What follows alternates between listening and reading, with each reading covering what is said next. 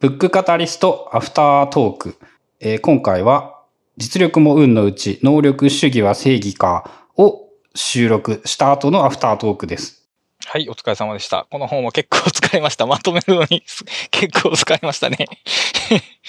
あの、珍しくなんですけど、なんて言うんだろう、読書メモが長い。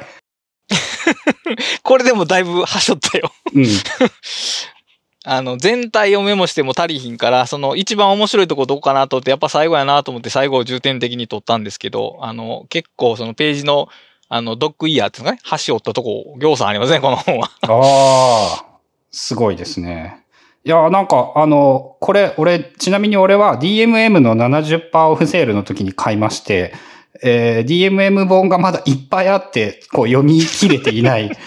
まあ逆に聞いてしまったらなんか、もう、あ、でも聞いてから読めばやっぱ読みやすいからいいですかね、そういう意味では。うん、まあ、あの、緩急のつけどころがわかるんで、うん、そう。あの、今の話で言うと、言ったらやっぱ真ん中はある程度飛ばして読もうかなってお思えているので、その、そういう風に読めると、まあ確かに、えーまあ効率よくという言い方はあんま良くないけど、そういう風に進められるかもしれないですね。はい。まあ、そういう感じで読んでいただければ。まあ、あと後半の議論は多分、特に、傾聴に値すると思うんで。うん、そうですね。後半はやっぱ見てて、すげえな、あの、やっぱサンデルさんはすげえんだなっていうのを、なんか思い知らされる感じですね。そうですね。で、えっ、とですね、最近、あの、たくさんコメントをいただけるようになりまして、ツイッター上で。ありがたいことです。ブックカタリストというものありがたいことでございます。で、えー思いついた新しい試みなんですが、お便りコーナーみたいなやつ。ラジオっぽい。うん。なんか、まあ、アフタートークの中で、こう、緩急をつけるという意味でも、こう、コメントなどを紹介しつつ、全部言えるかはわかんないんですけど、まあ、コメントを紹介しつつ、そこに何か質問などがあれば、それにも答えていきたいなと思っております。はい。で、今回は、あの、前回の How to Take Smart Notes 以降のものということで、えーそのあたり順番に紹介していきます。えっ、と、まさき泉さんから、えーあ、これはあれですね。ブックカタリスト13回のアフタートーク、 Learn Better と How to Take Smart Notes からのラシタさんの新刊、すべてはノートから始まるの、ラインを幻視しました。今まで紹介された本を混ぜた話が聞けると面白いのではないかなと思います。はい。まあ、うん、近いじゃないですか。近いと思いますよ。多分。わかんないけど。あの、あれじゃないですかね。その本が出たら、ラシタさんがラシタさんの本を紹介するっていう。うん、まあ、それは全然ね、それは自分の書いた本ですからできますけども、どれぐらい需要があるか、需要があるかわからないんで、その、そういうのを聞きたいっていう方は、その、コメントください。まあ確かに、でもあの、今ですね、まあ俺の中でもなんですけど、ノートとか学び方とか、まあ書い書くことみたいなのはだいぶ熱いテーマなので、そういう意味でもすごくいい流れなんじゃないかなと。まあ、そうですね、確かに。発売日って決まったんでしたっけ？えー、726かな。えー収録時点からほぼ1ヶ月後。そうですね。で、多分当日に電子書籍版も出るという話を小耳に挟んでおります。あ、と、もうあの、あれですね、見つければすぐに。多分、じゃあ、これが配信される頃には予約ができる可能性もあるってぐらいですかね。紙版はもうできますね。あそうなんですねもうっていうか、これが放送している時にはできてると思います。はい。はい。では、えー気になる方はぜひ、えーそれも読んでみてください。で、えっ、と、ゴー藤田さんから、えー夜眠る前に聞きました。わかりやすく面白い話でした。僕が読んで興味を持ったところと感想が全く違っていたのも新鮮。いやー、ゴーさんは、あの、カーソルメンバーの方なんですけども、あのー興味を持ったところ、面白いところが違うっていうところで、あの、僕とゴルフさんと全く反対のご意見やったんですよね。うん、そう。全体のアウトラインがわかりやすくって、英語もわかりやすいという印象だったっていう。え、まあ、英語の分かりやすさ、にくさは多分、まあ、僕らの語彙力の問題だと思うんですよ。そう、難しい単語が。がね、やっぱね、多かったですね。傾向としてやっぱり。それは別にして、やっぱりね、あの本のアウトラインはね、まあ、2回見てもやっぱ、ちょっと分かりにくい、読み終えた後に見ても、ちょっと分かりにくいんですよね、やっぱし。そのゴーさんが言っていたのは、なんかあの、緩急をつけるのに十分なアウトラインだったみたいな印象のことを言ってましたよね。その、どこをちゃんと読んで飛ばせばいいのか。自分の欲しい情報がどこに書いてあるのかがはっきりわかるアウトラインやっていうおっしゃられて、まあ、それは確かにそうやなと思うんですよね。もう的確に名前ついてたんで、ここの章に何が書かれてるかはタイトルに書いてたんで、それは間違いなくそうなんですけど、でもさっき あの、その全体としてこの本が何を言いたいのかはやっぱりわからなかった、そのタイトルの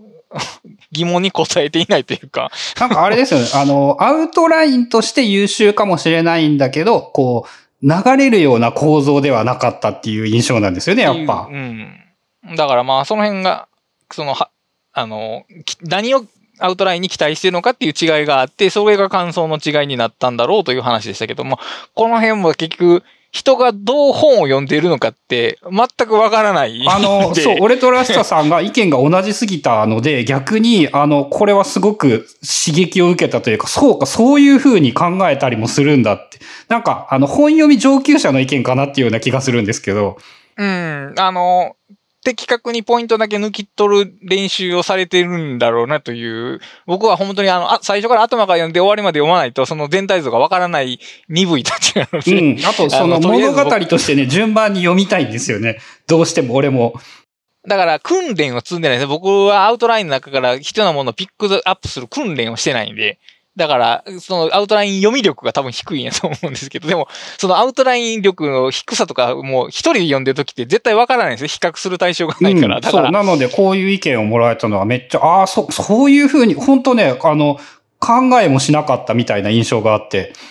そうか、飛ばす前提で読んだら、こういうアウトラインって優秀なんだなって。な、いや、ひょっとしたら著者がそれすら考えていたんだとしたら。いや、あると思いますよ。うん。その、すごいなっていうことを気づかされてくれた、気づかせてくれた。多分あの、著者の方アカデミックの方なんで、その論文的なものが意識されてるんではないかとは思ったんですけど、まあ、まあ、そうは言っても僕にとって読みづらいので、それは、まあ、それは事実ですからね。僕が書く本のああいうアウトラインではないんだろうなというのは思ったんですけど、でもまあ一つのあり方としてそういうのはあるというのはあれです。だから、あの、さっきも言いましたけど、あの違う意見の方がいいんですよね。あの、同じ意見で固まってるだけよりも、それって違うんじゃないですかっていう意見の方がはるかに面白いんですよね、これ。いや、そう、あの、アカデミックな人はね、やっぱ大量に読むためにはもう飛ばさないといけないですからね。そういう意味でも、そう、そういうことを考えていたり、そういう読み方ができるとか、が普通にしてしまうとか、そうなってくるのかもしんないですね。確かに。はい、えー、続きまして、小玉三しさんでいいと思うんですけど、えー、最近聞き始めたポッドキャスト、えー、読んだ本の復習に最適だな。むしろどうせ読むならここに掲載されている本を読もうかと、読もうとか思う。新しいポッドキャストの使い方ですよね。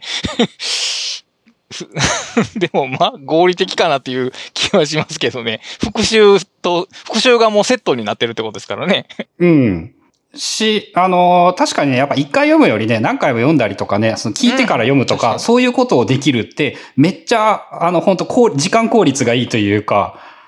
まあ言ったら、ポッドキャストはながらで聞けるので、ながらで大体の雰囲気を掴んだ上で読んでもらうって、まあ言ったら、あの、この本がより読まれるようになるは、ブックカタリストの目的でもあるので、そう、そうやって選んでもらえたら、すごく、こう、本会に尽きるというか、まさにこういうことがやりたかったんだよっていう感じですね。ブックカタリストで聞く、その本に興味を持つ、その本を読む、読んだ後でもう一回ブックカタリストを聞くぐらいの流れが多分ね、面白いはずです。うん、そうですね。さらに言うともう一回そこから語れるといいんですけどね。そういうことについて。そうですね。確かに。うん、そういうようなものを作っていくとかっていうのも良いのかもしれないですね。はい。えっ、ー、と、あとはですね、これ面白かったんですけど、えー、カズホさんから、えー、読書メモはやっぱり面倒、なかなかできない。一家に倉下さんが一つあれば、かっこサポートしている人がいればできるかも。いや、でも、あまあ、あの、一家に暮らした一台はそれ無理ですけど、あの、おっしゃられてるように、やっぱり僕もこの、この番組があるから、頑張って読書メモを取っているっていうのは少なからずあるんで、あの、他者って必要やなとは思いますね。そうですね。やっぱあのですね、まあ、コメントくれた方でもくれた方じゃなくてもなんですけど、えー、今はですね、ゲスト出演というのも歓迎しているので、あの、紹介してほしいですね。こう、そのために読むという体験を一回やってみると、俺は一回だけでもめっちゃ身になったので、で、一回見になると、ああ、これって価値があるんやって実感できるから、次回以降モチベーションが湧きやすいっていうのは多分あると思うんで、一回やってみるっていうのは確かにあれですね。あの、やっぱ一人だけで、この読書メモの意欲を盛り上げようっていうのはなかなか難しいと思うんで、うん。まあ、次戦多戦問わず何かあれば、ゴリゴクラスタなどに連絡をいただければ、こう、ど、どういう時間帯にしようとか、いろいろ調整は必要にはなるんですけど、ぜひ、ゲストの次戦もお待ちしております。はい。えーあと、ゲンブさんからですね、ブックカタリスト How to Take Smart Notes を聞きながら家事を進めます。まあ、やっぱ、ポッドキャストの強みはこのながらができることですよね。うん。まあそうですね。まあ、僕も普段ほとほとんど聞きません。ポッドキャストって人のポッドキャスト聞かないんですけど、家事してる時と散歩してる時だけはそうチャンスですね。チャンスタイムですね。ポッドキャストチャンスタイム。そう、俺はね、あの、それで言うとなんですけど、こう、ポッドキャストを聞くという行為ができるおかげで散歩ができるようになった。あー、なるほど。その、ただ運動ができないんですよね。で、今はいや、わかるわかるわかる。毎日歩いてスーパーまで買い物に行って、その間、ポッドキャストを聞くということで、あの、ただ歩くだったらできなかったことを、こう、三つ重ねることで、歩くと運運動と買い物とポッドキャストを重ねることで習慣化することができた。あれ、不思不思議というか、まあ不思議じゃないですけど、まあ散歩しようとか思っててもできないんですけど、イングレスを始めた途端大量に歩くようになるんですよね。あれ。うんなんか目的、歩くを目的化できる人って多分少ないんですよね。そうですよね、きっとね。うん、確かに。そう、一応な、なんか高校の頃とか陸上部で走ることというのを目的として走ってはいたんですけど、やっぱ違うんだろうなっていう、その頃とは。大人になったらやっぱり無理でしょうね。何かの目的性が付随してないと、それを取るモチベーションが湧いてこないというのは強くありますね。まあでも動機づけさ、動機づけされ慣れしすぎてる？ゲームとかあーうん、そういうのはあるかもな。で。うん。だから、無目的に何かをしづらい体になってるっていうのはありますね。ああ、で言うとね、俺意識的になんですけど、あの、お風呂に毎日必ず入って、スマホなどは一切絶対持ち込まないというのを習慣化するようになっていて。ああ、そっか。逆に言うと、それまではずっと持ち込んでたわけですね。そうそうそう。あの、ただ風呂に入る時間というのは、なんかこう、つまんないなっていう言い方はあれなんですけど、はいはい。その、風呂で、こう、Kindle を読むのが、こう、気分がいいとか、そういうふうに思っていたのを、こう、まるっと変えて、真逆に、風呂は何もしなくて、こう、ただ考えるだけっていうことをやるようにしたら、なんか、気分的なものなんですけど、すごく良かった気がして、なんか思いつくというか、まさにやることがないから、考えるしかやることないんですよね。で、今日やったこととか、ずっと考えることとかを考える時間を、こう、意識せず作れるようになって、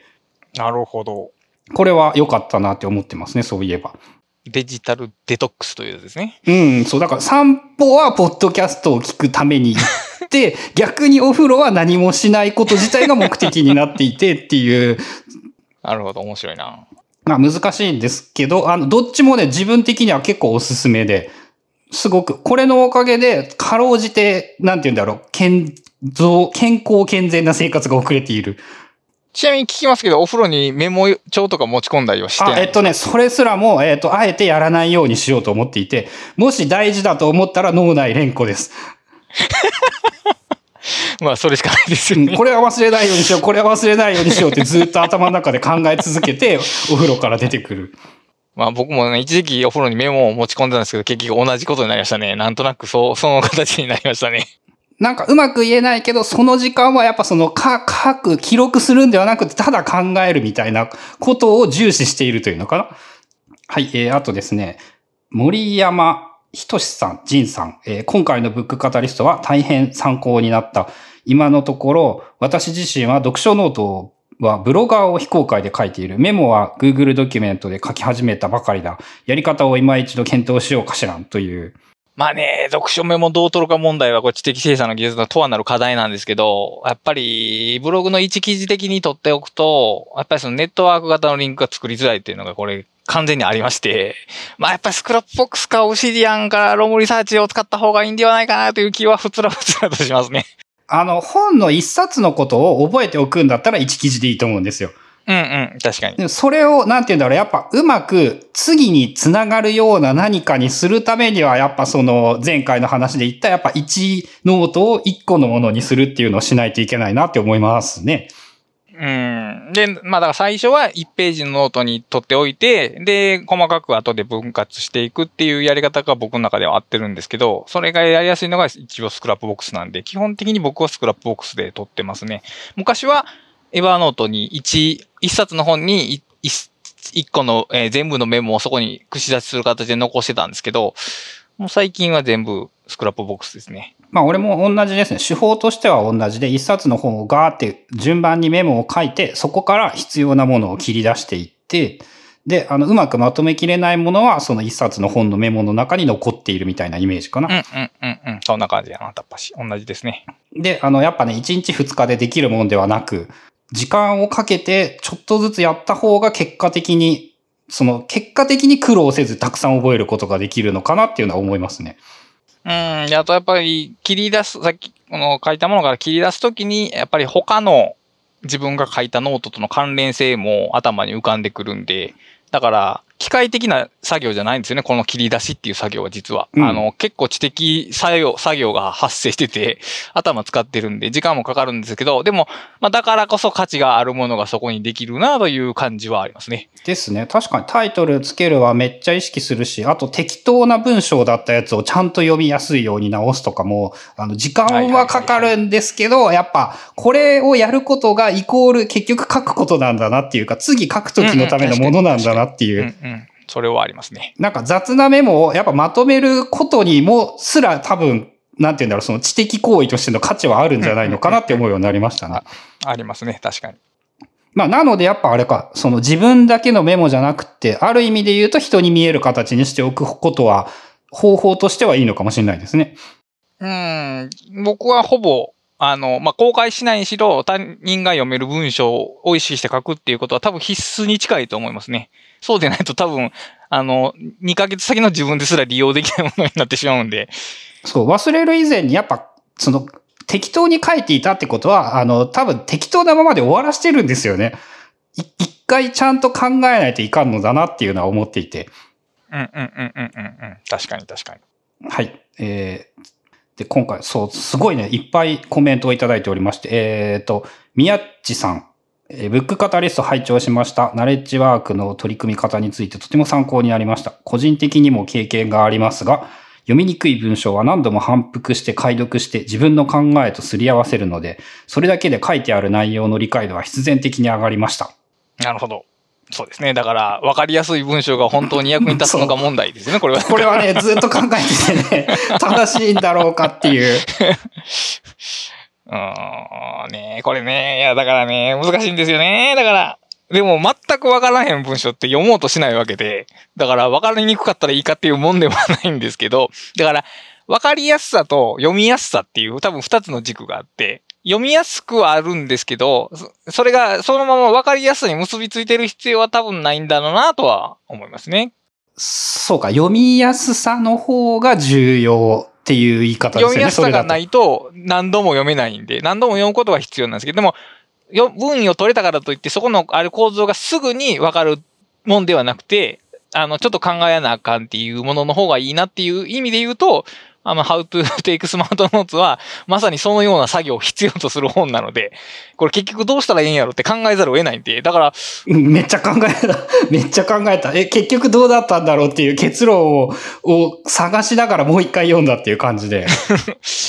うん、これは文章書きのジレンマというかね。あんまりだから、その投げやりでは良くないけど、あんまり丁寧にうんその結論を分かりやすく示したらいいかっていうと、多分そうでもないんだろうなという気はしますね。うん、なんか文章を短くするとか余計なものを省くとかっていうのもそういうとこにつながるんですかね？そのいらんもんがあった方が、書いておいた方が親切かもしれないけど短くする。でもちょっと違うな、それもな。難しいとこですね、やっぱ。これね、そう、ここはね、ちょっと答えづらいところがあって、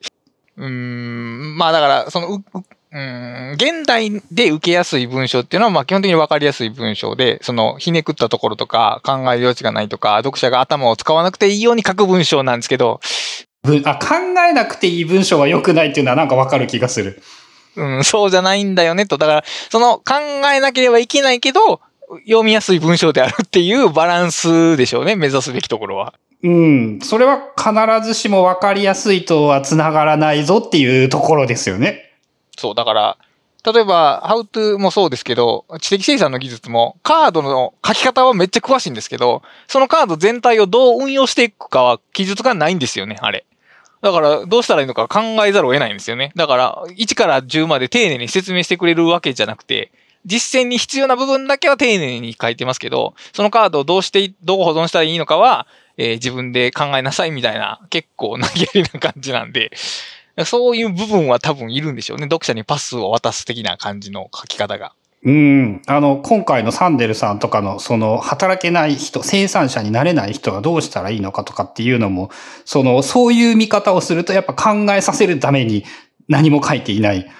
ていうことも考えられる。うん。まあ、議論にとって必要じゃないから、やっぱこれを書いてしまったら、えっ、と、わかりやすくなるではないのか。でも簡単になるかもしれないけど、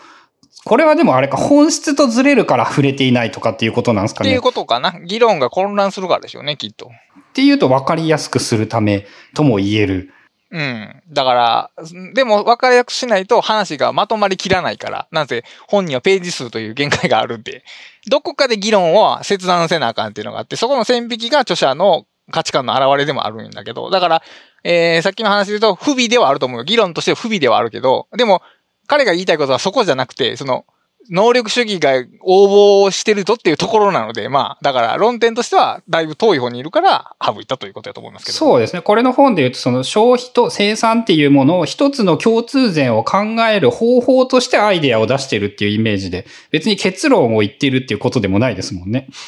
うん。で、逆に言うと、じゃあ、あの、そう、みんなで共通点を考えようっていうフォームを設定したら、じゃあ働けない人どうしたらいいんですかって議論をそこの共通点に向けて投げることができるわけやから、あの、だから別に議論は閉じてないんですね、別に。あの、働けない人は省いたらええって言ってるわけじゃないんで、言ってないですもんね。それはもちろん。議題として設定したらいいっていうだけの話なんで。だからまあ別に論として全体としてた議論はされてないけど、彼の主張そのものが働けない人を省いているわけではないというのはありますね。うん、そうですね。そういうこともあるかもしれない。まあ、なんかいろいろあれですね。やっぱ書くことも難しいなというのを思い知らされますね。はい。えー、あとですね。NTW マシンデイズさん、How to take smart notes。なるほど。自分は何か最終形を意識しすぎて考えるのをやめる癖があるなと思った。アトミックでも考えて書き留めておいて、後で再思考はとてもいい手法に思えました。はい。非常によくわかります。これはね、非常によくわかるんですよね、僕も。あのーなんかちょっと思いつくじゃないですか、アイディアを。で、それが2、3個あ、2、3個、まあ5、6個集まった時に、それらがちょっと関係性を持てたりするんですね。その思いついた6個ぐらいが。そうすると、本の構成を考えたくなるんですよ。そういう時に、例えば A, B, C, D, E, F があった時に、例えば F をタイトルにして、A, B, C を人の解項目に置くのか、むしろ B をタイトルにして、その下に A、B を置くのかっていろんなパターンが考えられるんですよね、その思いつきで。まあ 5, 5個だけでも組み合わせ多いですからね。で、めんどくさくなってやめるんですよ。その、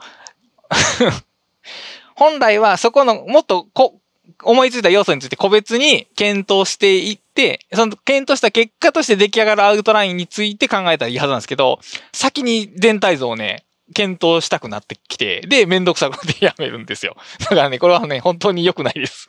そうか、先に全体像を見たくなってしまう。そう。で、全体像を決めた上で、決めた上でここの要素を考えようみたいな感じになるんですけど、あの、今までそれで成功したことは一回もないですね。やっぱり。あの、途中で本当にね、めんどくさくなります。なんか、そのアアウトライン癖がつきすぎているみたいなイメージですかね、その用語で言うと。だから、その、ふ、古き、古きアウトライン癖ですよね。アウトライナーはむしろその個別から考えましょうっていう促してくれるはずなんですけど、やっぱり最初になんか全体像を決めて考えたくなる。いや、全体像を決めないと考えられないかのように思ってしまうっていうかな、いう感じが昔はあって、今はもうほぼなくなりましたけど、あの、それで挫折した企画はまあいくつもありますね。そうですね。上下関係を作っ、これもまた多分思うのが、やっぱね、その上下関係、階層構造を作っとくと整理された気がして楽なんですよね。その、あさっきみたいにその項目を、あ、まあ、F なら F を立てて、A, B, C, D をその下に行くと、非常にね、収まった気はするんですよ。それは。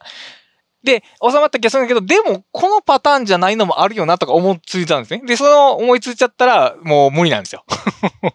それを探求せずに、つまり収まりが悪くなるんですね。思いついた瞬間に。で、本当に収まりが一番いいのはどれかみたいなことを 考え始めてて、で、それがいかに決着するかっていうと、文章を書くしかないんですよね、本当は。アウトライン見てるだけでは収まりがいいかどうかなんか わからないんで。そこをね、分かってなかったんですよね。なんかアウトラインを操作してたら、いい構造が見つかるみたいな、その妄想があったんですけど、いや、そうじゃないんだと。その、文章をまず書くんだっていうことを最近発見した次第です。まあ、なのでやっぱ、その、How to take smart notes の方法で言うと、一個一個のことだけをきちんと考えて、まあ、最終形を考えるのではなく、あとその、それすらも終わってなくてもいいですよね。大事なことは。あとだから、さっきのパターンで言うと、企画案、タイトル F とタイトル G を思いついたら、それぞれについてちゃんと一個ずつカードを記述すべきだったんですね。アウトラインじゃなくて、このテーマでこういう風に書けるって文章にすべきだったんですよ。僕がやるとしたら。そうしたら、あの、ある程度の見分けがついたはずなんですよ。あ、これはさ、育つなとか、これは育たない。それ、それをアウトラインを組み替えただけでなそうとしてたのが失敗やったんで、やっぱりね、その、文章として書くっていうことが非常に重要ですね。ですね。書いてみないとわからないとかも言ってますからね。書かないとわからないし、書いたことでわかるし、書いてみないとわからないし。っていうことですね。うん。まあ、書くことがいかに偉大かですね。はい、えー、大体こんなもんかな。もしですね、こういった感想などいただければ積極的に紹介しますし、質問とかもあれば、この、ここで、こう答えられるものは答えていきたいなとも思っていますので、えー、ご意見、ご感想、質問よろしくお願いします。えー、シャープ、ブックカタリストカタカナでつけてツイッターで投稿していただけると、全部二人とも見つけます。はい、よろしくお願いします。はい。で、えっ、ー、と、次回の本を何にしようかっていう話なんですが、えー、同じくですね、この NTW マシンデイズさんから、えー、英語読習法の話が聞きたいという意見をいただきまして、個人的にも、やっぱね、めっちゃ良い本だったというのと、今自分が目指している方向として、やっぱこの学習的なものは、すごく興味があるので、これが一番良いのかなと思いつつ、えー、もう一個ですね、まあ、軽めの本だったんですけど、えー、暮らしのための料理学っていう NHK の本だったかな、えー、土井義治さんが書いている、まあその、料理堅苦しすぎるというか、今料理というものをもうちょっと、こう、日本の料理ですね、テーマとしては。これか。ああ、それそれそれそれそれ。これもなんかね、あの、良い本だなと思って。あと、一応ですね、俺は、理系の料理という本を 2014年頃に書いておりまして、えー、業界の一端にもいるとは言えるので、まあそういうことを考えてみてもいいのかなとも思いつつ、まあこれはあれですね、テーマとしては、その、やっぱ日本のよ、伝統みたいな話とかにもまあ結構踏み込んでいるので、割と思想を強め、さらにあの、日本人という概念がかなり強めのものなので、確かに。まあ意見としてはちょっとこう、偏っているって言い方じゃないのかな。そのちょっと強い意見ではあるんですが、なんかあの、読んでいてなんて言うんだろう、心が救われる感じというか、うんうん、そういうのは結構あって、そういう意味では非常に良い本だなと思っています。で、まあ、あとは、えっ、ー、と、まあ、何回も紹介したいって言っている、えー、生命はデジタルでできている。これがですね、あの、読みながらメモを取るという手法を再度やったら、だいぶわかるようになってきまして。やっぱね、ただ読むだけではね、特にわかんない分野は全然わかんなくていいんだなってで、一回読み終わって、まあ、その、今度は読みながら書くっていうのを最初からやっていくと、あ、こういうことかっていうのがだいぶ分かってきて、で、あの、ちょっと前になんか話してたと思うんですけど、あの、RNA ワクチンの、そのコロナワクチンの仕組みみたいなのの翻訳のテキストっていうのが、そのイスカリューバさんっていう SF 作家がやってたっていう やつを、なんか先週ぐらいだったかな、こう、ふと思い出してもう一回読んでみたらですね、前よりもめっちゃわかるようになりまして。へああ、その基礎概念みたいな用語とかがある程度分かってきてから読むとこんなに変わるんだっていうことを思い知って、ああ、やっぱその学ぶことは勉強、バックグラウンドがあるとこんなに違うんだ。当時もあの、こういう難しい概念をコンピューター的な目線ですごく上手にその教えてくれるっていうその翻訳記事だったんですよね。ただ、その数ヶ月経って読んで、こんなに俺全然分かってなかったなっていうことをすごくよく分かって。なるほど。これもね、多分ね、書いて覚えたからなんですよ。うん、そうでしょうね、きっと。うん。っていうのもあって、まあそのあたりもありなのかな。まあとはいえ一番いいのはやっぱ英語読習法なのではないかなと思っておりまして。まあ、シリーズ感ありますよね、流れうん。的に。で、さらにですね、ちょうど暗記で、その NGSL1800 号を一通り見るところまで行った。おー、すげえ。1日10を繰り返し、えー2800超えました。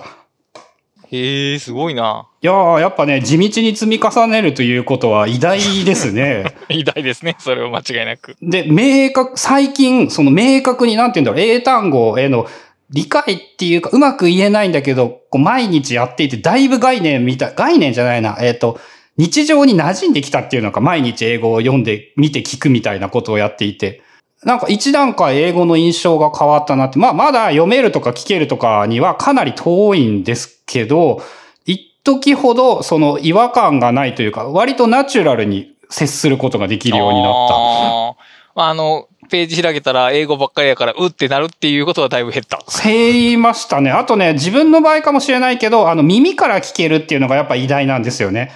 なるほどね。その、今までの俺たちが学生時代の頃って、やっぱ目、目だけじゃないですか。ほとんど英語の学び方って。それが、その、 Anki の text to speech 組み合わせると、その書いてある文章を読ませられるんですよね。まあまあ高い精度で。だからどんな文章でも Anki をやっているときに例文を自分がいいと思った例文好きなように喋らせられるんで、それを聞け、聞いているというのもかなりその良い影響があるんじゃないのかなっていう。そうか。まあ、個人的な興味としては、読書、英語読書法かな。なんとなく流れ的にも。ちょうそうどいいしですね。まあ、その、そういう感じで直接本とは関係ないけど、ちょうどその英単語をやっと多分ね、えっ、と、小学生にならない、幼稚園児ぐらいのレベルの語彙だと思うんですけど、まあ、を身につけてできたので、それも含めてちょうどいいのかなと。はい、そうですね。まあ、あの NGSL は、あの、ちなみになんですけど、えー幼稚園児が知っているような、例えば象とか、あの、牛みたいな、そういう単語出てこないし、逆に子供が知らないクソ難しい単語も出てきていて、その、あくまでも英語圏の人が日常で目にすることが多い単語っていう偏った単語だなっていう、まあそういうことも踏まえてなんですけど、でも2800を覚えてかなりやっぱり知らない単語じゃなく、あ、これやったやつだ、あ、真剣ゼミの CM みたいな、ああいう現象が増えてきて、あーでもまあ、そのやっぱり英文とか英語が表示された瞬間に感じる苦手意識が減るだけで多分だいぶ違いますよね、きっと。うん。で、やっぱそう、そうですね。あ、あこの単語出てきたっていうのがめっちゃ増える。2800知るだけで。で、その嬉しさが次また新しい単語を覚えようという動機づけにつながっていくと。そうそうそう、なるんですよね。それはすごくいい、いいループにはなってきているなと。まあ、それも踏まえて英語読習法を次回説明、話せたらいいかなと考えております。はい。はい、そんな感じですかね。あとは、えー、ラクラシタさんの本の宣伝などをもう一度最後に、発売日とタイトル？発売予定日タイトル？あたりえー、7月の26日頃に発売される星海社新書、星海社新書から出る、えっ、と、すべてはノートから始まるという新書、ノート術というか、ノート論というか、みたいな、その、どっちに位置づけたらいいのかわからへん本ですけど、まあ、おそらくここで話してきたような書くことの大切さが、えっ、と、全編にわたって論じられている本でございますので、よろしければ、えっ、と、ご予約していただけると、えー初版部数が上がったりするかもしれない。あの、あれですよね。予約大事なんですよね、出版業界はね。ある程度、その、期待できるというのはすごく大きいんですよね。こうそうそう。予約段階で売れそうだっていうと、営業の人たちにも強く言うことができる。そう。で、初版が増えると、えー配本される書店の数が増えて、そうすると売り上げが上がる可能性が出てきて、で、重版される可能性が上がるっていう。売れれば売れるほど売れやすくなるんですよね。そうそうそう、そういうことです、そういうことです。なので、まあ、もし興味がある方は、ちょっと予約をしてそいうただけれ早めば、ちょっとまあ、早ければ早いほど嬉しいです。っていうことですけど、はい。まあ、あの、一応僕が書いた本の中で一番面白く書けてると思うんで、はい。素晴らしいですね、それは。期待しております。はい。ということで、今回は、えっ、と、マイケル・サンデルさんの実力も運のうち、能力主義は正義かについてのお話でした。えーでは次回もお楽しみにありがとうございました。ありがとうございます。